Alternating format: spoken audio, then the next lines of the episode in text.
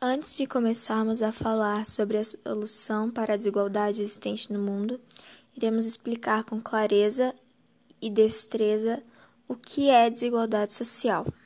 Desigualdade é um problema socioeconômico que está presente no mundo todo, sendo ele uma diferença na condição econômica existente entre determinados grupos da sociedade, que é causado pela má distribuição de renda, má administração dos recursos, falta de investimento nas áreas sociais, falta de oportunidades de trabalho e corrupção, deixando assim a maior parte da população à mercê de uma minoria que detém os recursos. E como essa desigualdade traz um monte de consequências para a população atingida, tais como pobreza, miséria e favelização. O fenômeno da desigualdade se manifesta no acesso aos direitos, como dito anteriormente, mas principalmente no acesso às oportunidades. De acordo com Russell, a desigualdade tende a se acumular, Normalmente a renda não pode nos garantir o total real de dados da desigualdade verdadeiramente verificados, já que a qualidade pode depender desta. Contudo, a qualidade de vida tende a acompanhar a renda em uma caminhada. E foi pensando nisso que Conrado Gini, um estatístico italiano, criou no ano de 1992 o Índice de Gini, uma fórmula que permite a qualificação da desigualdade social. A fórmula está sobre uma curva de Loren, que considera o total da população de um determinado país e a distribuição de renda dele. O mundo está enfrentando o problema da desigualdade social há um longo tempo. Os países têm procurado soluções em montes para resolver esse problema socioeconômico. E, em cada um deles, o problema varia sendo assim tendo que procurar soluções diferentes a cada caso. Várias visões sobre como a desigualdade poderia ser resolvida, algumas radicais e outras mais específicas, entre elas tendo destaque a solução sendo social-democracia, que se desvia do socialismo científico e do liberalismo. Uma por manter o sistema democrático, político, republicano e certo nível de liberdade econômica, e a segunda, pois intervém, até certo ponto, no funcionamento econômico e propõe políticas de garantia do bem-estar social. As medidas do bem-estar social incluem acesso à saúde e educação de qualidade para todos, emprego e assistência momentânea para aqueles que estão fora do mercado de trabalho e garantia de previdência social e dos direitos trabalhistas.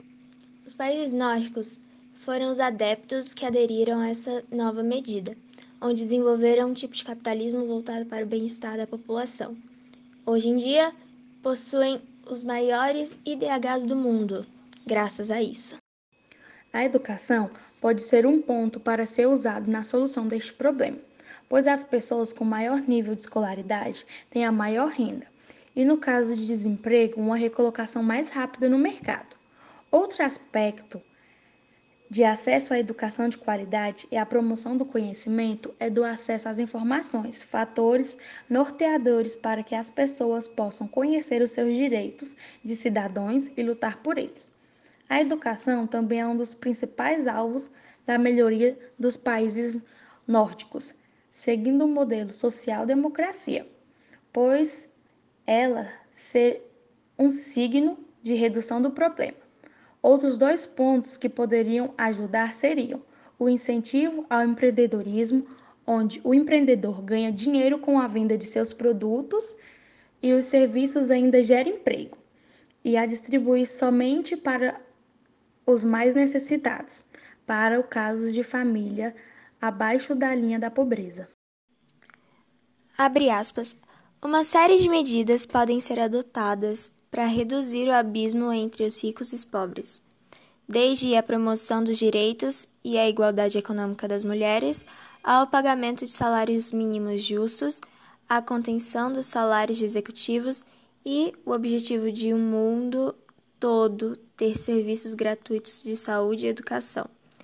Fecha aspas. Segundo a ONG Oxfam.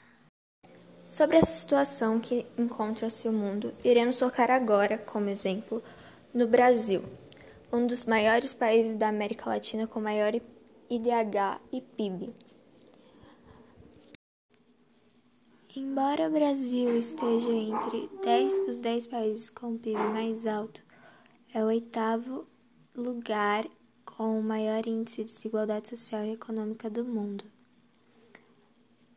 junto com os Estados Unidos, a Alemanha, a Grã-Bretanha, entre alguns outros. No Brasil, a desigualdade afeta uma grande parte da população brasileira sendo as mais afetadas a norte e a nordeste do país, os quais apresentam péssimo IDH. Mesmo que o Brasil esteja entre os 10 países com PIB mais alto, ele é o oitavo país no maior índice de desigualdade social e econômica no mundo, estando em partes parecido com os Estados Unidos, a Alemanha e a Grã-Bretanha, entre alguns outros. Algumas causas da pobreza extrema no Brasil e total da desigualdade seria a falta de acesso à educação de qualidade, política fiscal injusta, baixos salários mínimos, dificuldade em acesso a serviços básicos, saúde, transporte público e saneamento básico. E isso traz consequências, sendo elas a favelização, a pobreza, a miséria, desemprego, desnutrição, marginalização e violência total nas ruas. Alguns até dizem que, para solucionar, solucionar o problema, aliar-se à democracia com eficiência econômica e justiça social é o melhor. Mas afinal, o que pode ser considerado melhor para o Brasil? Muitos culpam o capitalismo, outros culpam o socialismo. Uns acham que o socialismo é a solução e outros que o capitalismo pode ser a solução. Mas a verdade é: nós sempre procuramos muito a culpar.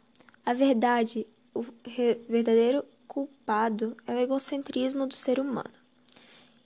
A resposta é muito diferente do que se vive. Se pararmos para perceber, a culpa não pode ser considerada do sistema, senão assim só do homem. Porque o homem dominou o sistema. O homem, a partir de ações que levaram ao errado, ações egoístas, criou esse problema. Então, logo, a partir de ações cujo vontade são para o bem, poderiam melhorar tudo e todo o problema.